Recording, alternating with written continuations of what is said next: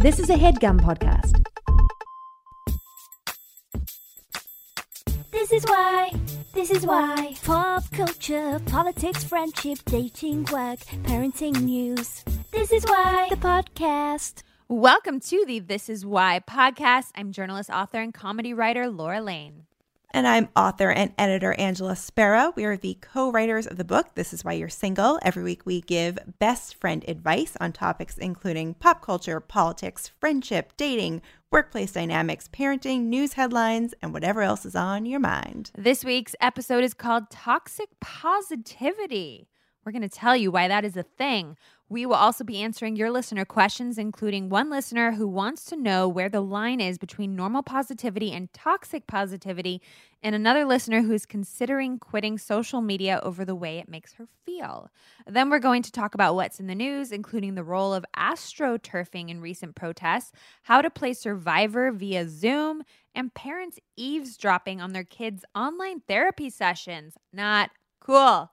But first, Angela, what's been going on in your week? So my uh, we're we're recording this uh, earlier than it's airing, so my would-be wedding date has not yet come to be. So I'm figuring out, you know, what that day is going to be like. I'm stressing about it a little bit, and while I've been thinking about it, I think it's really funny that before all this, I was the kind of person that I was like, oh my God, how am I going to celebrate two anniversaries, like our, our real anniversary and our wedding anniversary? I hate that there's two of them. And now I'm going to have our regular anniversary, our would-be anniversary. You're great. You're ridiculous. Our eventual, hopefully, wedding anniversary. And if we get married earlier at a courthouse, we'll have our courthouse anniversary.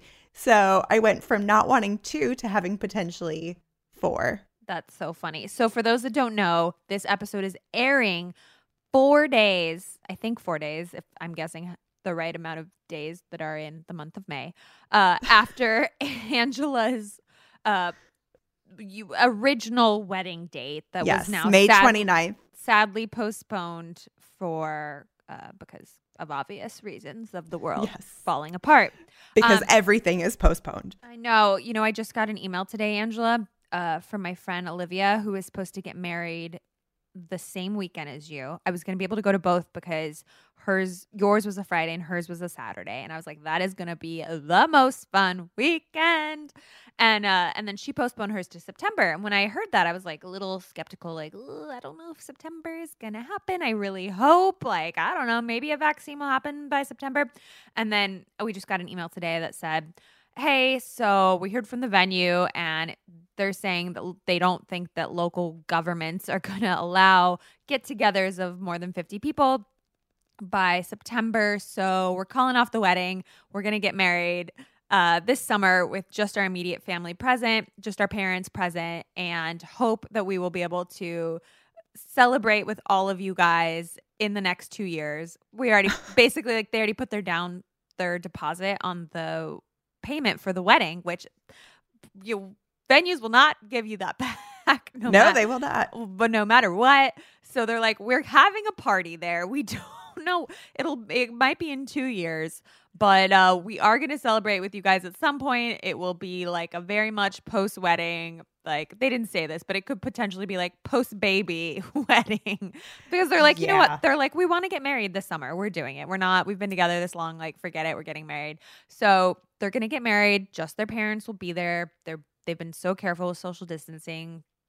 And uh, yeah, I just got that email. So, and I, I, everybody handles this stuff differently. And I know that this is like such a difficult time. And like my wedding was such a big, big deal to me. And when you're removed after you have your wedding, you're like, oh, weddings, whatever. But I have to constantly remind myself that this is like the, it was the biggest deal of my life at that time. And so it is, everybody deals with this kind of stuff emotionally. So I, Like, I know this has been like especially hard for you, and I completely understand why. And I'm like, I don't, I'm, I'm wondering, like, is Olivia experiencing this the same way? What should I write back to this email?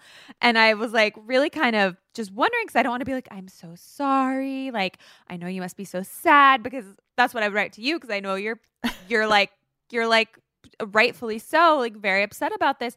But then she might be like, I'm fine. Like, what? Why are you projecting sadness on me? Like, so it's such a hard thing where I wanted to acknowledge this email, but I didn't know what to say. So I think I wrote something like, hey, I'm sure you're really disappointed. I'm so sorry. I can't wait to celebrate with you properly. I'm really glad I got to go to your bachelorette party before coronavirus hit. And like, that's all I said. But do you think that was right? I'm not, to, actually, not to, not to like, and I just like intercepted your story and made it about me, but, uh, but this just happened like an hour ago. So do you think what I wrote was okay? I, I actually really like that response because you don't say anything along the lines of like, but at least you have each other. At least, you know, you're, lo- it's just a formality. Those are all like things that people have said to me that just oh, grate on me. Actually border on toxic positivity. Yeah, I think I have a feeling this inspired this entire episode is what you're going through. But yeah, so bit. I was trying to kind of acknowledge without projecting because I think I'm sorry is true. Like it's disappointing to not have a party, whether it was like a big deal to you or not. And then uh, I think I said like, I'm sure this is disappointing, which has to be accurate for anybody, not projecting sadness onto someone that might not be feeling it. And then, yeah. And then I try to say like, I can't wait to celebrate properly, which is, which she has said, it, you know, it's going to happen in two years. So I tried to keep it short and simple and not project feelings on a person because yeah, anybody that's, whether you're grieving a death, whether you're grieving like an illness that's happened to you, whether you're grieving a wedding, however, uh, whether you're whether you're grieving like a vacation that got canceled, like no matter how important and big and small and frivolous or meaningful or uh, like physically real or emotionally real, like something is, people deal with things differently, and um, and I'm want to be sensitive to that, so I've been like, yeah, just overthinking a lot of shit lately when it comes to friends. But at least, you know what, overthinking, you know, you don't want to overdo it too much, but at least you're putting effort. You're, you care. You have empathy. Okay, let's talk about your story though. So four anniversaries. Let's get let's go let's get to the bottom of this. You don't you don't want to have four anniversaries. You didn't want to have two anniversaries. And I, I mean, am I'll- with you, Angela, because I make Nick celebrate two anniversaries. Like we've been together ten fucking years. I'm not all of a sudden like putting that number back to one or zero and starting and counting up from zero when I got married. Like what? Those ten years meant something, you know? Like, right. Like, like we're celebrating our five year anniversary in three days. And like, I'm like, trust me, in my little social media post be like five year anniversary and ten years together. Cause like, you both count, but I think you, the okay, this is what we do, and you can take it for a grain of salt, and then I want to hear what you have to say. We do like a special date night, dinner night on the original anniversary, twelve twelve, of like the day we met, because we've pretty much been together since we met. And then our wedding anniversary, which it's stupid because it's like the paperwork, legal government part of the fairy tale is what we like, whatever, but that's like a bigger deal to Nick for whatever reason. So that's like where the gifts come out.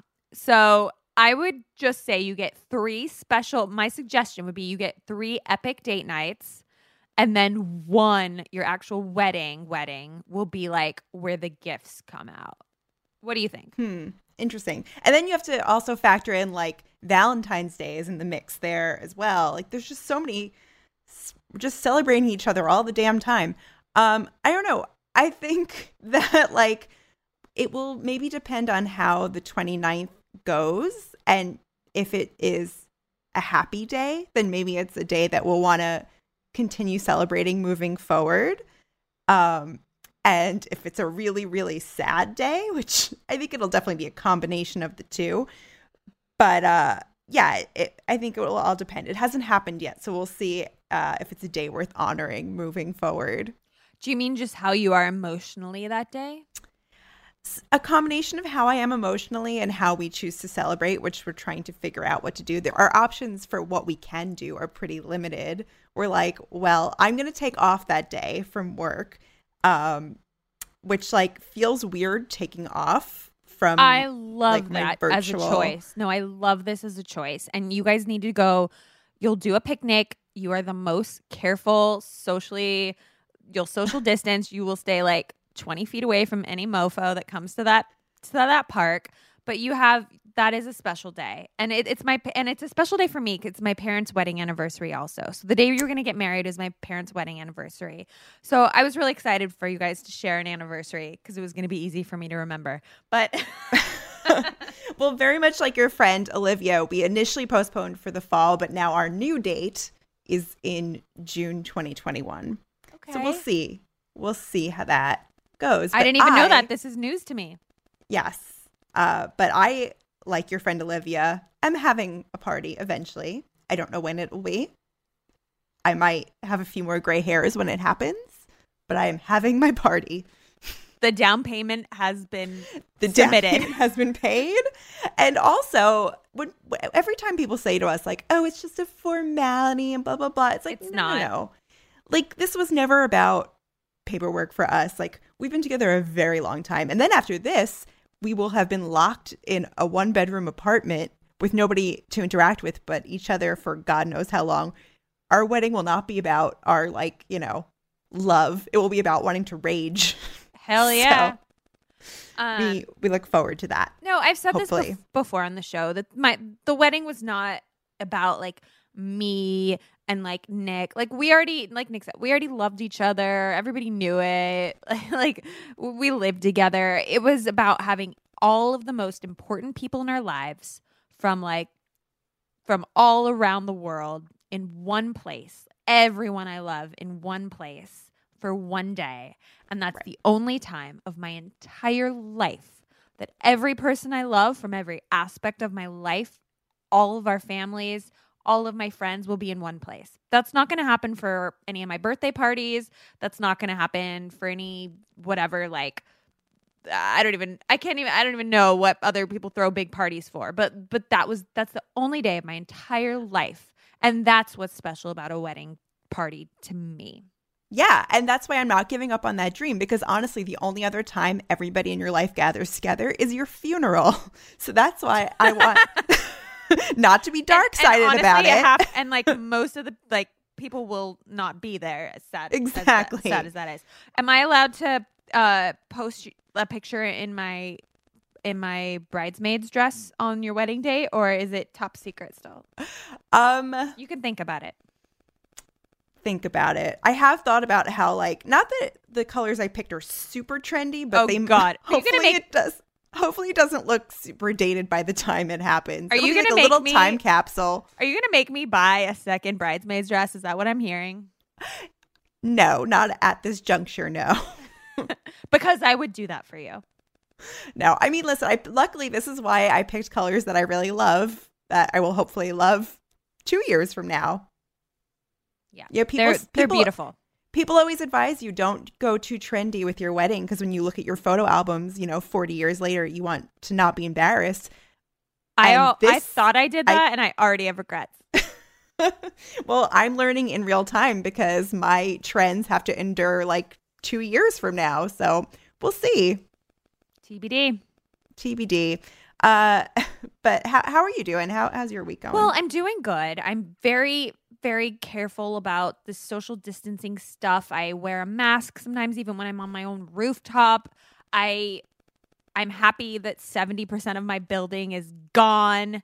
Uh, but there are there is one neighbor, a young couple, very kind people, very cool people. They're engaged. They're really sweet.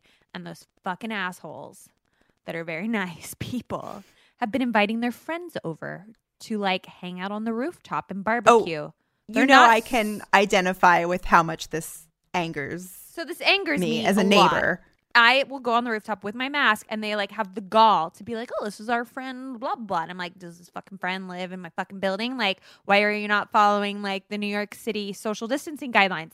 So I did this thing that you helped me with, and um, well, you helped me copy edit this. So I. posted a fake official looking note in the elevators of my building. I really pray none of the neighbors listen to my podcast because they were like, "Oh, have you seen that note in the building?" And I was like, "Oh, yeah, yeah, that official. Yeah, the note. Yep. I saw the letter." They're like, "Oh, you know, why is that apartment not following it?" I was like, "I don't know." They should be following the official note. So I wrote a note that sounded official. This is what it said. Dear residents, as things slowly open up and the weather gets nice, for the safety of yourself and your neighbors, let's continue to be considerate and safe, especially since we have at-risk members in our building. This is true. Please try to do the following. Please make sure your hands are clean and sanitized before touching elevator buttons and door handles. Number two, please refrain from inviting outside friends into the building to socialize, as it widens potential exposure to your neighbors. Three, please stay six feet apart on the shared rooftop and use face masks when people are around. Four, please wipe off any surfaces you use on shared spaces. Five, you only use elevators with members of your household. Six, please continue to adhere to recommended social distancing guidelines, especially when occupying occupying shared spaces in the building. Thank you, and stay safe. Uh, am I a psycho, or was this a good idea? I think no. I'm all about, you know, uh, shaming my neighbors and guilt tripping them without them knowing it's me. I'm just the cool, nice lady that lives on the fourth floor, and they'll never know it's me, right? Um, I don't think you're a psycho, but that's only because I am also a psycho, and it comes. It's this is turning us all into psychos. I personally, but you didn't post a note. I said, "Do you want to? Do you want to do the same note I did? Just, I made me would feel like less like a psycho if you were doing it in your building, and you wouldn't do it." No, but I am a tattletale because I went up to my roof and people were doing the exact same thing. These three freaking girls who definitely did not live together based on their conversation were just hanging out, having a grand old fucking time, drinking wine, no face masks, in each other's faces. And I, meanwhile, I go up there just to get some air with my Lysol and my mask, and I like rub down a table to sit down, and they're staring at me like I'm crazy. Uh, and I sat there for maybe fifteen minutes. And their behavior made me so upset that my hands were shaking. Yeah, I ran downstairs and I and I emailed our building about the same thing you said. Like, you know what? Maybe right now we can't have guests in shared public spaces. Thank if you. They're not, if they are not adhering to the rules, because you are endangering everyone. Okay, because I considered emailing the building manager and complaining about this apartment. Uh, and I didn't do that. Instead, I went with like the silent letter where I like snuck in and posted it. I like put it up at like midnight when like I knew nobody would be around.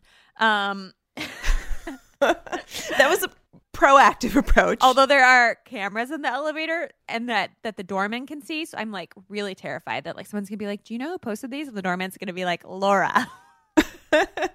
So I'm like praying that that doesn't happen, because like people have brought up the letter to me, like people need to be following that official, you know, the letter that like these are guidelines from the building. I was like, yeah, they need to follow the guidelines from the building. Even though it's- so you just you need to bribe him, bring him down some baked goods. I didn't know. Don't honestly, directly acknowledge why. I honestly was like, should I just tell him I'm doing this and like be like, hey, we're cool, right? Like, don't tell anyone. But I was like, oh, that's a gamble. Like, my other gamble is like, he's just not looking at the cameras while I do it, and then, and then he doesn't feel like he's keeping a secret. So I went with that gamble that he just like wasn't watching me do it. And now, Angela, there's a second step I want to do. So there's Uh-oh. some people in Williamsburg that just don't wear masks. So I'm considering like printing out thirty signs. Just on my computer, not like big signs, that say considerate people equals masks, selfish people equals no masks. And that's all the sign will say, very to the point. And I was uh-huh. going to like go at like mm, one a.m.-ish, maybe midnight, and like post them all around my block and neighborhood. Wow. Uh, thoughts? Uh, I It's very like vigilante... vigilante justice via a flyer. I love it. Uh, I think you should get some spray paint and make it like street art or something. I can't tell if you're being sarcastic. Am I a literal no. psycho, or is this a good idea? I mean, people are dying. I've known people that are dying. I have no tolerance for this bullshit.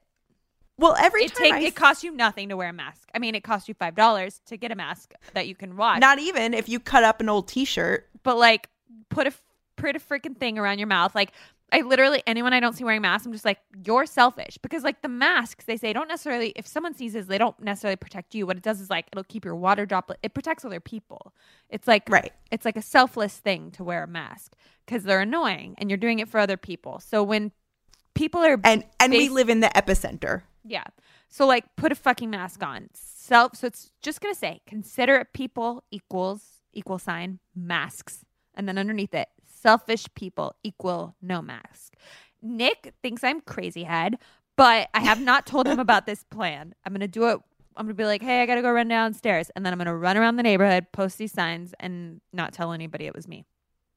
I honestly, I support it. But like I said, I think it should be more permanent. I think you need a stencil and spray paint. No, no, Do it no. on like I'm post, not- like a, on mailboxes, on buildings. Girl, you want me to end up in jail right now? And well, there's like coronavirus in all the jails. Okay, let all of the nonviolent felons out.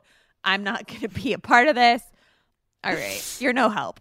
You'll be wearing a mask. Nobody will know who it was. That's a that's a, another perk of wearing a mask. True. I'm like Batman, Batwoman. Yes. All right. On that note, we're about to jump into our mailbox. All right, Angela, what do we have in the mailbox this week? Well, first up, I wanted to read a nice little note that we got, which actually kind of relates to the topic of the week. So this was from our listener, Anna. And Anna wrote, I feel so out of place the past couple of weeks. I feel guilty when I don't exercise, when I eat junk food, when I oversleep. Dude, I had to pass, postpone my wedding. My grandma passed away in the middle of the pandemic, non-COVID related. I started living with my fiance. Really give me a break with your perfect gram life. I can't. That's why I like people like you and Laura who are not afraid to show the real you and give us muggles hope that we are not doing that bad in surviving this pandemic or life in general, which I just want to say we are muggles as well. Heck yeah. Have you, you have not seen a close-up of my skin. My body is purging my stress. uh, yeah, but... Is that what a uh, muggle is? I don't know what a muggle is. But. Um, it's a Harry Potter thing. I am... I, I've only absorbed Harry Potter information from pop culture. I have not read Harry Potter, but I know it's like, I think it's like a non-wizard yeah. is a muggle. I don't know. So she was implying that we are wizards, I believe, but. You've gone through a lot. I'm, uh, your grandma died. This, uh, not being able to properly grieve people is just the most awful. It's the most awful thing right now that I think anybody's dealing with. Like, not only to have somebody die, but to not be able to grieve them properly. Um, postponing your wedding, like, Angela, you can relate to that. It's, it's like emotionally just awful, right? Yes, it is. It's like having the rug pulled out from under you, which is a feeling I think everybody can relate to right now. And yeah, and you're living with your fiance for the first time, which can also which is, be very emotional. Yeah, I'm not, we're not therapists. Like we say, we give best friend advice. But my therapist would say that any one of these things could throw somebody into a tailspin, and you're dealing with multiple things at once. So just give yourself a break, honestly. Um, take a lot of time to yourself. You say you feel guilty when you don't exercise and you don't eat junk food. Like, don't let yourself feel guilty, but like, but but do try to do things that make yourself feel good, because if you're if you're feeling bad physically and you have like low energy, it's going to be really hard to like deal with any of these other awful things in your life. But like, you're allowed to eat cake. I've been like ordering from Milk Bar like cake delivery, like just slices of cakes. like like yeah. And so like, and I don't feel bad about it at all. I feel great about it. I really do feel wonderful about it. But but you know, go for a walk so you don't feel like you're just like your body's aching from like not moving, and um you know, when you're quarantined, and and give your and at the end of the day, like, give yourself a break and like love yourself. You've been through so much, and I'm so sorry with everything you're dealing with, because like I said, any one of those things would be like a whole a whole therapy session. Exactly. So, and she also mentioned social media, which our first question from our listener, Jay, is about social media. So Jay wrote, how do I still enjoy social media when so many people I follow only post the happy, perfect moments, and it makes me feel inadequate in all kinds of ways? How I parent, how I eat, how I exercise, my level of culture, my level of wokeness is the answer to stay off social media entirely. So I will say, first of all, uh, I, I understand what you're saying, but also we curate our feeds ourselves. And something that I have learned to do is like, you know which accounts make you not feel good. Like, it's always, it's going to be the same person over and over again. Uh, it's usually like, there's like certain people who are guilty of it. So you can unfollow those people, or you can mute those people. Um, a hundred percent. Yeah. Yeah. There's just certain like there's certain like moms that I would be like, oh, I really like following them. And then they're and and uh, I think like pre-pandemic it was like, all right, I know they're like full of shit. And I've heard and I I have mutual friends with some of these people. So I was like, oh, I've heard they're like a little fucking crazy. But like so I knew to kind of not believe all of the like facade, but if I didn't know them, I'd be like all up believing the facade, and I'd be like, oh, I like their fashion. Oh, they're so put together, but they have got like, you know, like three people helping them full time, and like they'd be posting their like, you know, masseuses coming to their house like multiple times a week for massages, and I'd be like, what is this life? This life is this life is not making me. It was funny before, but now during the pandemic, I'm like, I. I don't want to know what you're doing because it's not right. going to be what I'm doing. We're going to be living like very different lives. And and so I just don't – I don't – it's weird. It's actually – I haven't seen them in my feed in a long, long time. It's almost like Instagram knew this is not good for you, Laura. um, but then there's a couple moms that are like very real about stuff. Like one had to take her little kid to the – like he cut his eye. And she was just like very open about like this is where – like posted a picture, which maybe some people would think this is like too much information about your kid. But they were like, this is where it happened. And we had to go to the emergency room and it was horrible. And like we had to, I had to like hold my three-year-old down while they like injected his eye with Um, like the Novocaine and to a st- whatever. It was like very real. And I have just learned that those type of friends that post real stuff that's happening with whether it's their kids or their family, and like like when they do post a beautiful picture of gardening, I I'm like, oh, you I'm so happy you had a good day, because like last week was fucking horrible when you had to go to the emergency room. And like and I've just learned that those are the people I want to follow, and I need to defollow the other people that just post the like glam facade. And so I think what Angela's saying is right. You need to follow the people that make you feel good. Don't follow people that, that make you feel bad. Yeah.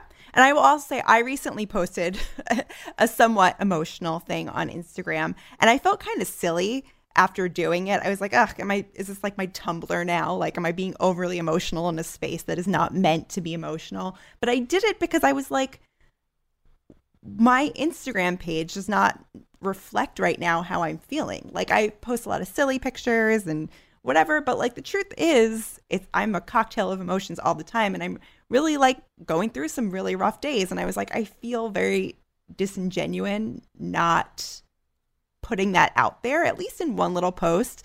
So like keep that in mind too, that like people are conflicted about what to post, and I think people usually err on the side of like a positive image, especially on Instagram. They like, don't want to be a Debbie is- Downer. Like nobody wants, right. Like when I used to work at magazines, for example, I would post the fun events I went to. I would post like, oh, I just interviewed this celebrity. I'd post the articles. I wasn't posting the like stressful days when I'm in the ugliest cubicle eating some like nasty ass banana because there I like didn't have time to go get lunch. Like, what am I going to post a picture of me myself like eating a smushed banana in a cubicle, being stuck there for like twelve hours? That was that would not be a very fun Instagram post. So I would post the like glamorous parts of working in a magazine. And was that accurate? I don't know. You have to think like, what's the purpose of social media? What's the purpose of Instagram? Is it to accurately portray your life, or is it to portray like the parts you think people will find enjoyable? And that I don't have the answer to that, but I think that everybody can kind of decide like what they want to project into the world, and and then you as a consumer decide like what how much you can take, and is this fun, or does it make you feel good, does it make you feel bad? And yeah. And um, yeah, but yeah, it it can, so, it can be toxic, and all of your feelings, I think, are experienced by a lot of people right now, and I can definitely relate to it. That I realize I'm just like clicking on Instagram like thirty times a day. Like, what am I? What am I looking for? What am I waiting for? So I I, I noticed myself doing it, and I've been trying to stop, because yeah, it's like some weird kind of like. Yeah, I, I don't even know. It's yeah, it's definitely. She she asked, should I stay off social media entirely? I don't know about entirely, but it certainly won't hurt you to limit your time. Can I give you one little media. tip that helps me? So I had Instagram on the first page of my iPhone, and what I've done before is like move it three pages away, because I noticed that I would kind of open my phone to see what time it is, or and then just like click on Instagram, and I would move. And if you move the app icon like a few pages over, it might help you to kind of just yeah like double just give yourself a second thought before you do it. That's just my yeah it becomes tip. Like less compulsive, right? All right, what else we got? Okay, so next we have a question from our listener S, and S writes, what is the line with toxic positivity? When does choosing to be positive become toxic, and when does acknowledging the negative become just as toxic? Overall, how do we exist and not be toxic? Can I actually make a suggestion and say that we pause that question because we're going to get into what toxic positivity, and we can answer that. We're going to do a weird thing this episode and maybe answer it in the topic of the week, which is the next segment. What do you hey, think? Hey, it's it's a whole new show. We can do whatever we want, Laura. All right, we're going to do that because we haven't even explained what toxic positivity is. So we're going to pause on that question and make sure we answer that in the next segment. Uh, in the meantime, if any of you listeners want your questions answered, email us at contact at thisiswhythepodcast.com. You might even inspire an entire episode, like I'm guessing S did for Angela between Angela's wedding and this question. I think it inspired this week's episode. So write in your questions about life, parenting, friendship, workplace, any of the things we cover now. Please be concise, a paragraph or less. You can also find all of our contact info on our website at This Is Why the Podcast. We're going to dive into this week's topic, but first let's take a quick break to thank our sponsors. We'd like to thank our sponsor, CauseBox. You know I'm all about subscriptioning my life. That's what I call it. And I really love CauseBox. I want to tell you about it. CauseBox is a quarterly, four times per year subscription box curated by women for women that is filled with all sorts of amazing products and brands that are ethical, sustainable, and have a positive mission to give back and make the world better. Those are like all of my favorite words. Ethical, sustainable, positive. Yeah, nothing like giving yourself some gifts that you can feel good and not guilty about. Absolutely. Um, I really love CauseBox. They had a jade roller, which I'd honestly ha- had my eye on for a very long time and just like hadn't splurged. So I was really you know, excited that someone else gave it to me.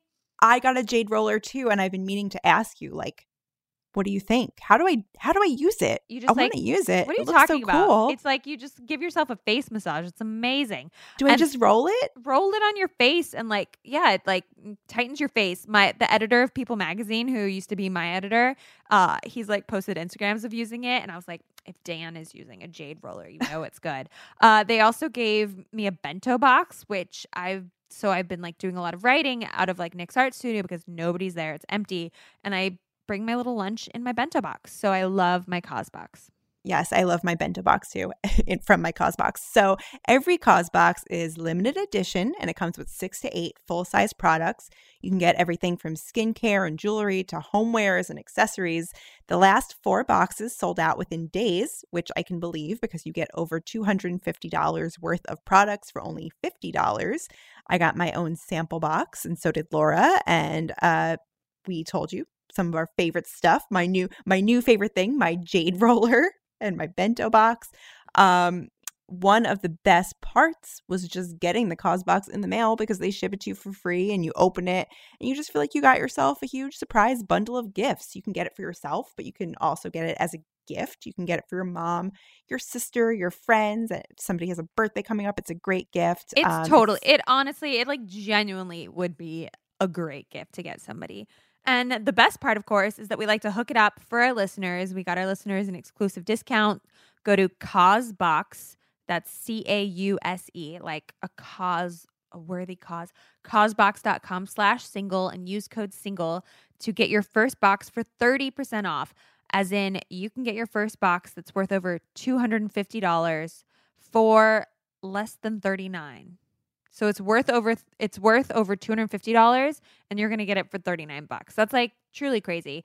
And right now you're at home, like send yourself some presents, okay? Go to CauseBox right now. We love it, and we think you will too. This week's topic is toxic positivity. So, as Laura, well, so it actually works the other way around. The wedding thing inspired the toxic positivity topic for me. And then I posted on Instagram about it. And I asked if any of our listeners had questions. And I got this question oh. from our listener. Oh, yes. Well, for me, a lot of times the questions will inspire episodes that I that I uh, write the rundown for. I've been trying a new thing. It's it's just a, a fun new thing we're trying for This Is Why. I love it. Uh, So, yeah, anytime you go through something, whether it's like losing a job, a breakup, a global pandemic, canceling your wedding, you're going to receive a lot of advice from people who are totally well-meaning, Um, they they want to tell you how to cope. And when I canceled my wedding, I found that a few people in my life cope very differently than me. And um, I I had a very hard time articulating uh, the way certain people were acting. And then I came across uh, this term, toxic positivity. And I'm so relieved to know there was a term for it. Laura, can you explain what toxic positivity is? Absolutely. So according to the psychology group dot com, toxic positivity is defined as the excessive and ineffective overgeneralization of a happy, optimistic state across all situations. The process of toxic positivity results in the denial, minimization, and invalidation of the authentic human emotional experience. Refinery twenty-nine calls it, quote, a sort of unintentional gaslighting, which, whether the individual realizes it or not, ends up stopping someone short of expressing how they truly feel.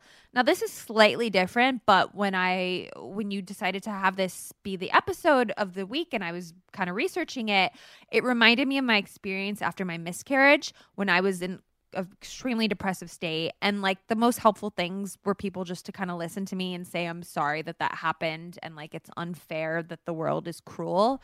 But I had a friend that was so dismissive of my feelings and my pain and said, it's no big deal. It happens all the time. Uh, you know, people would say things like, you know, at least you can drink now. Kind of like finding the positivity uh. in like, yeah. And I was like, I don't give, a f- I don't even fucking care about drinking. You know, what are you talking about? Like, I wanted a baby. Um, That's no, that's actually exactly what we're talking about. Yeah, I mean, yeah. That's like spot on. Trying to find uh, like the positive in like an awful situation. And that that specific friend that was really dismissive saying like, it's no big deal. Like miscarriages happen all the time. Uh, I I actually no longer talk to because of how upset I was at her response.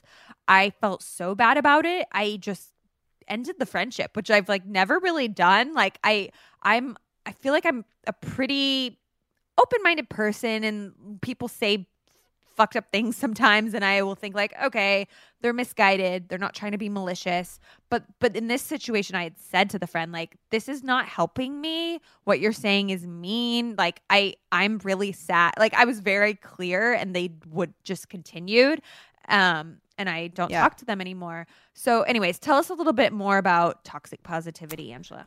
Well, I I just want to say I actually, when I was creating the rundown for this episode, I had listened to um, Lynn Shelton, was a filmmaker who just passed away. She uh, was a filmmaker, and she was dating Mark Maron, and he aired um, the an episode where they had met, where he interviewed her, and she talked about her miscarriage. And I wrote this down because it was like a perfect example of toxic positivity, where she said people would try and comfort her and say like, you know, everything happens for a reason. Which or, is the worst thing you can say to anybody. Yes. And she said the only thing that somebody said to her that was like actually comforting was saying, I'm sorry you lost your baby. Which she went through a miscarriage is, also? Yeah. Which wow. is like so simple. And yet I don't know why people can't just do it. But uh, yeah, I mean, when you're going through something that is difficult, it can I think be- people's instinct is like they want to make you feel better. And they think they can like almost like change your brain when like all you kind of need when you're sad is to just be listened to. And unless you ask somebody like, do you, you know, is there any good that can come from this? Like that, then you have an opening to kind of find the bright side, you know, right. if somebody asks, but otherwise just listen and validate feelings. That's all I can say. Sorry. Right. Go ahead. And- well, no, that's the side effect is like, obviously like you shouldn't go in doom and gloom.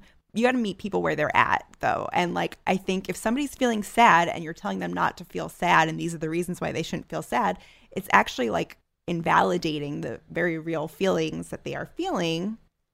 So that doesn't feel good. Then you just kind of get confused about how you should feel. So, I mean, like, if you are truly a very positive person, there's nothing wrong with that. It's just, yeah, where it gets toxic is when you stifle people's emotions, either in yourself or in other people. Um, it's like, it's okay to feel the bad stuff. And when you brush it aside, you feel invalidated. And that was so the hard say, thing. Don't say like, don't think about it or like, it's going to be fine. I can't tell you how many people have said to me, it's just going to be fine. It's going to be fine.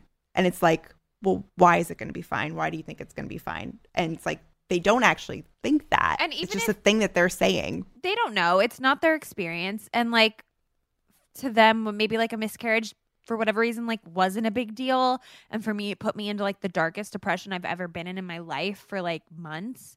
And, like, other people might think, like, oh, oh just, like, a party, you know, I don't know, whatever other things people have said to you. And for you, it's, like, it's, like, this time in your life where, like, you know, all of your family members that are there are, like, healthy and alive, and we're going to be there to, like, love you and hug you and celebrate with you. And it was, like, this this powerful thing you had been looking forward to for so long. So you just, whatever, you don't have to understand other people's pain is my point, and to to sympathize with a person. So, Angela, you found this this chart from the tab that had examples of things that are maybe, like, helpful that people can say, and then things that are, and then on, on the other side it says, like, toxic positivity. So I thought I'm going to read the toxic things, and maybe you can read the things that might be helpful to kind of make it a little more clear for our listeners. Yes. So we'll go back and forth. Um, all right. Toxic uh, uh, things that would be helpful. Let's start with that. Okay. What would be helpful is, this is hard. You've done hard things before, and I believe in you. Toxic positivity. You'll get over it. See, the first one is a little more nuanced. Uh So another validation and hope example, uh, I know there's a lot that could go wrong. What could go right? Uh, just be positive. Kind of like diminishing, like, your feelings are not are not uh, valid. You know, just be, why don't you be a positive person? Just be a positive person. Right. Um, yeah. Um, uh, it's never fun to feel like that. Is there something we can do today that you'd enjoy? Uh, good vibes only. Yeah. Oh, oh, for that one, it would be all vibes are welcome here. Yeah, is right. The positive version. So yeah, some other toxic positive. I'll just I'll, maybe this is back and forth. Okay, so some other toxic positive things are, like, stop being so negative, think happy thoughts, never give up. Which never give up, you could say in, like, the right context. You know, like, if you're someone's running a marathon, keep going. Sure. Uh, you know, just be happy. Like, see the good in everything. Like, there's some things. Sometimes the world is cruel, and and like and things are nuanced. Like, quarantine for me has been, like, quite complex. Like, I had a friend pass away that I really loved, a friend that I loved so much. I've also spent some of the most beautiful moments with my son. Like, things don't have to be black and white. I can find, like, beauty in in like the same time that I'm finding, like, the darkest sadness. And so, like, see the good in everything is a phrase I fucking hate, because, like, there isn't good in everything. Like, my friend Allie dying, like, there there's no good in that. She was twenty-nine. There's never going to be good in that. And I think about her every single day. And right. and uh and so don't say that to a person. And right. And I think, like, and it, that's a good example, because it's like, all right, we're all capable of feeling many things. But if you are talking to somebody, if you have a friend who's struggling with quarantine and is not having a good day, you're not going to comfort them by saying, but look at what a great time you could be having. You could be doing all, you could be having quality time. Like, don't lead with that. No. Because that's not going to make someone feel good. Meet them where they're at and empathize, because you can also, you also see the downside of quarantine right. and the difficulties.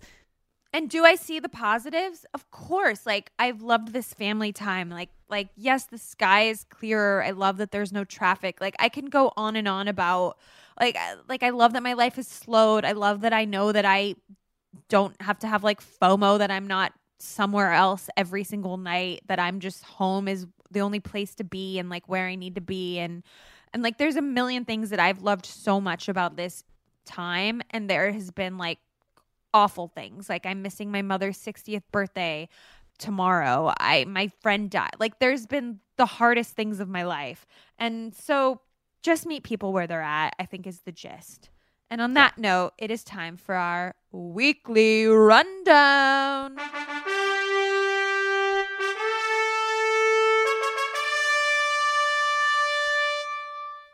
This is our weekly rundown where we tell you what's in the news or what's in our lives. Pop culture, politics, friendship, dating, work, parenting news. Kicking it off, pop culture. Everyone is watching Normal People on Hulu.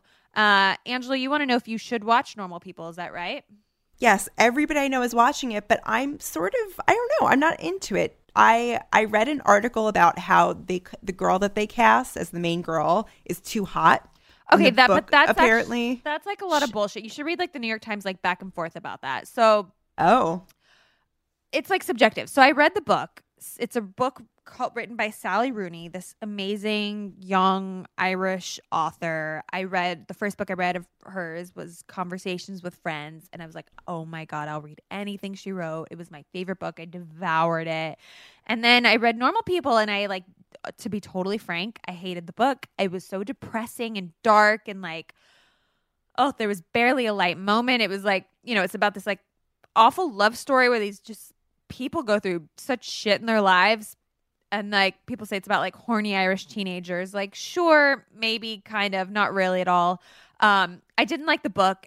The show is apparent, like a, apparently just amazing. Like everybody loves it. The way they portray sex, the way they play portray these like complex uh, characters, and uh, I don't know. It's funny because everyone in quarantine's reading it. It's like, I don't know, like an intellectual Tiger King is like the right way to describe it.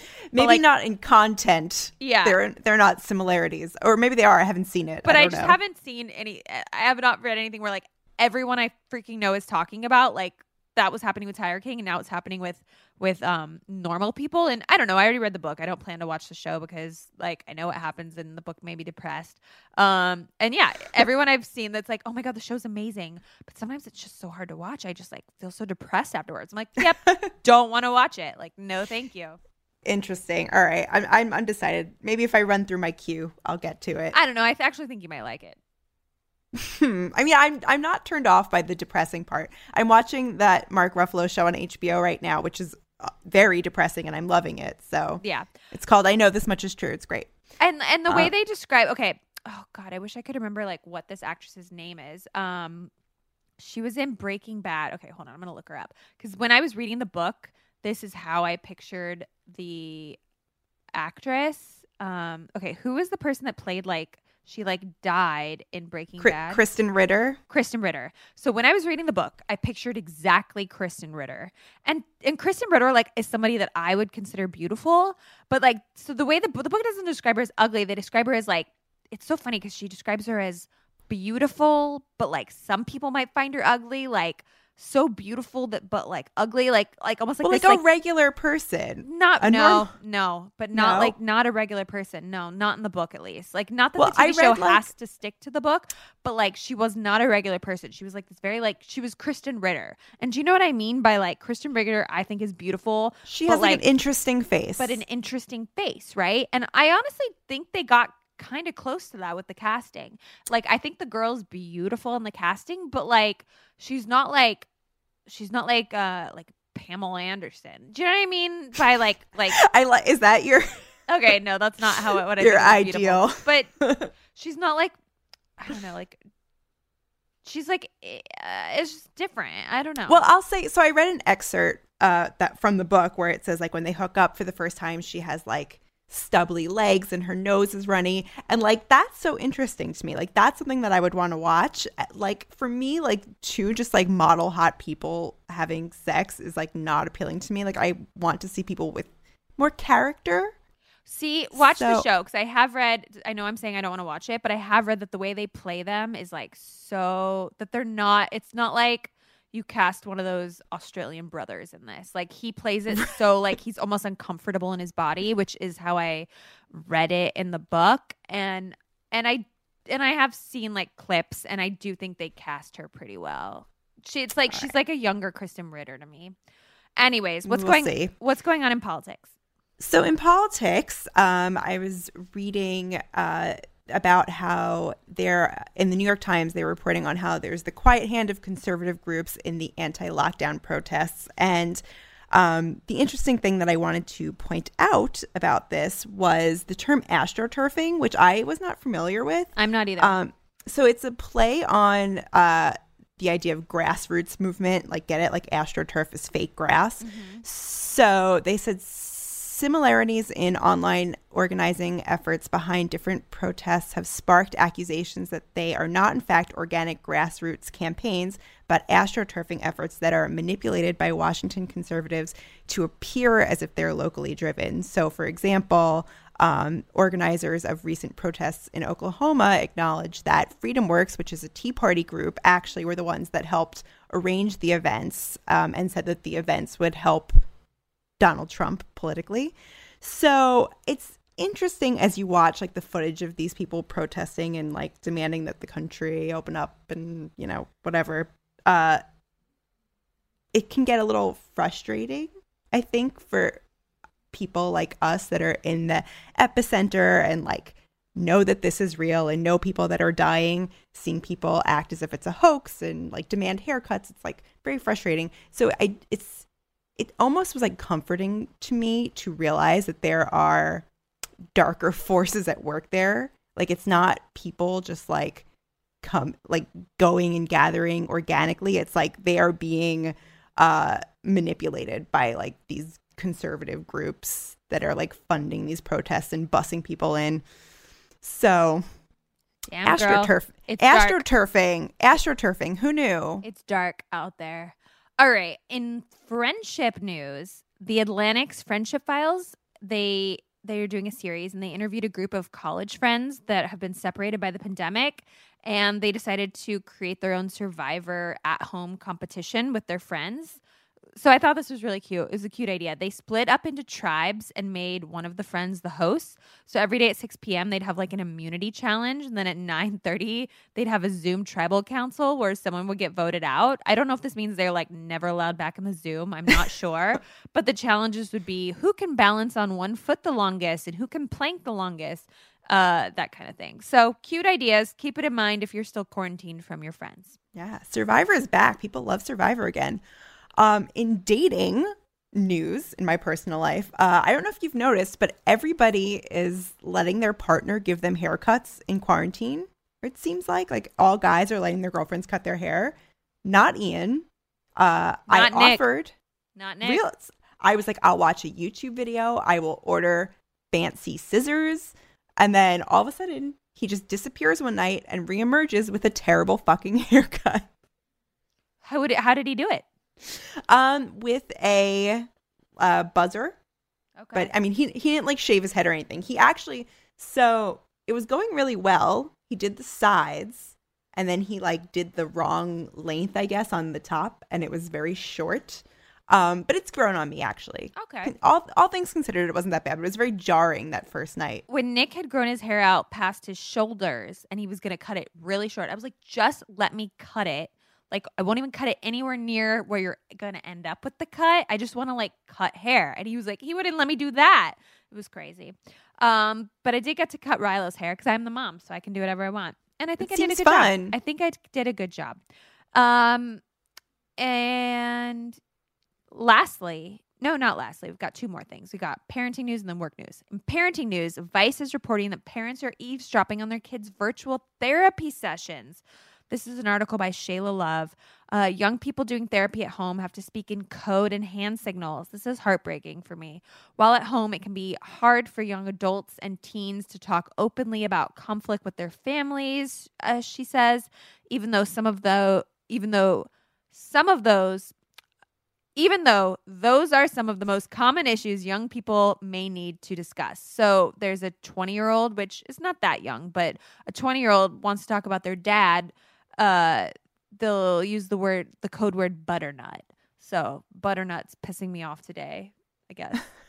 I'm sure they'll never catch on. Never catch on. So parents got to respect it. But as a parent, I can kind of understand the like the desire to want to know everything about your kid's life, especially as kids get a little older past the teenage years and they stop telling you anything in their lives.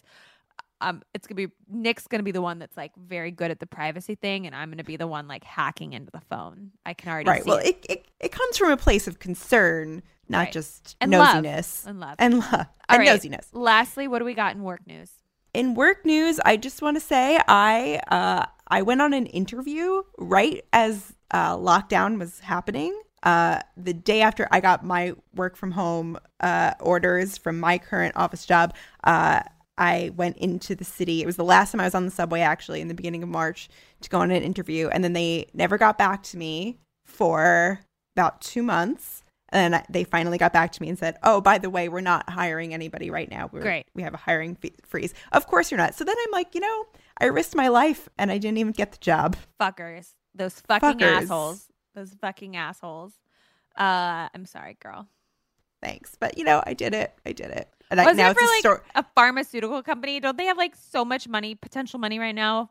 With like not just so much money, but also they should have known better than to have an interview in the middle of all this anyway. Psychopaths. And, and everybody there was trying to shake my damn hand. And I had to be like the awkward one, like, ha, pandemic. Good for you. Uh, I'm sorry. Those dickheads suck.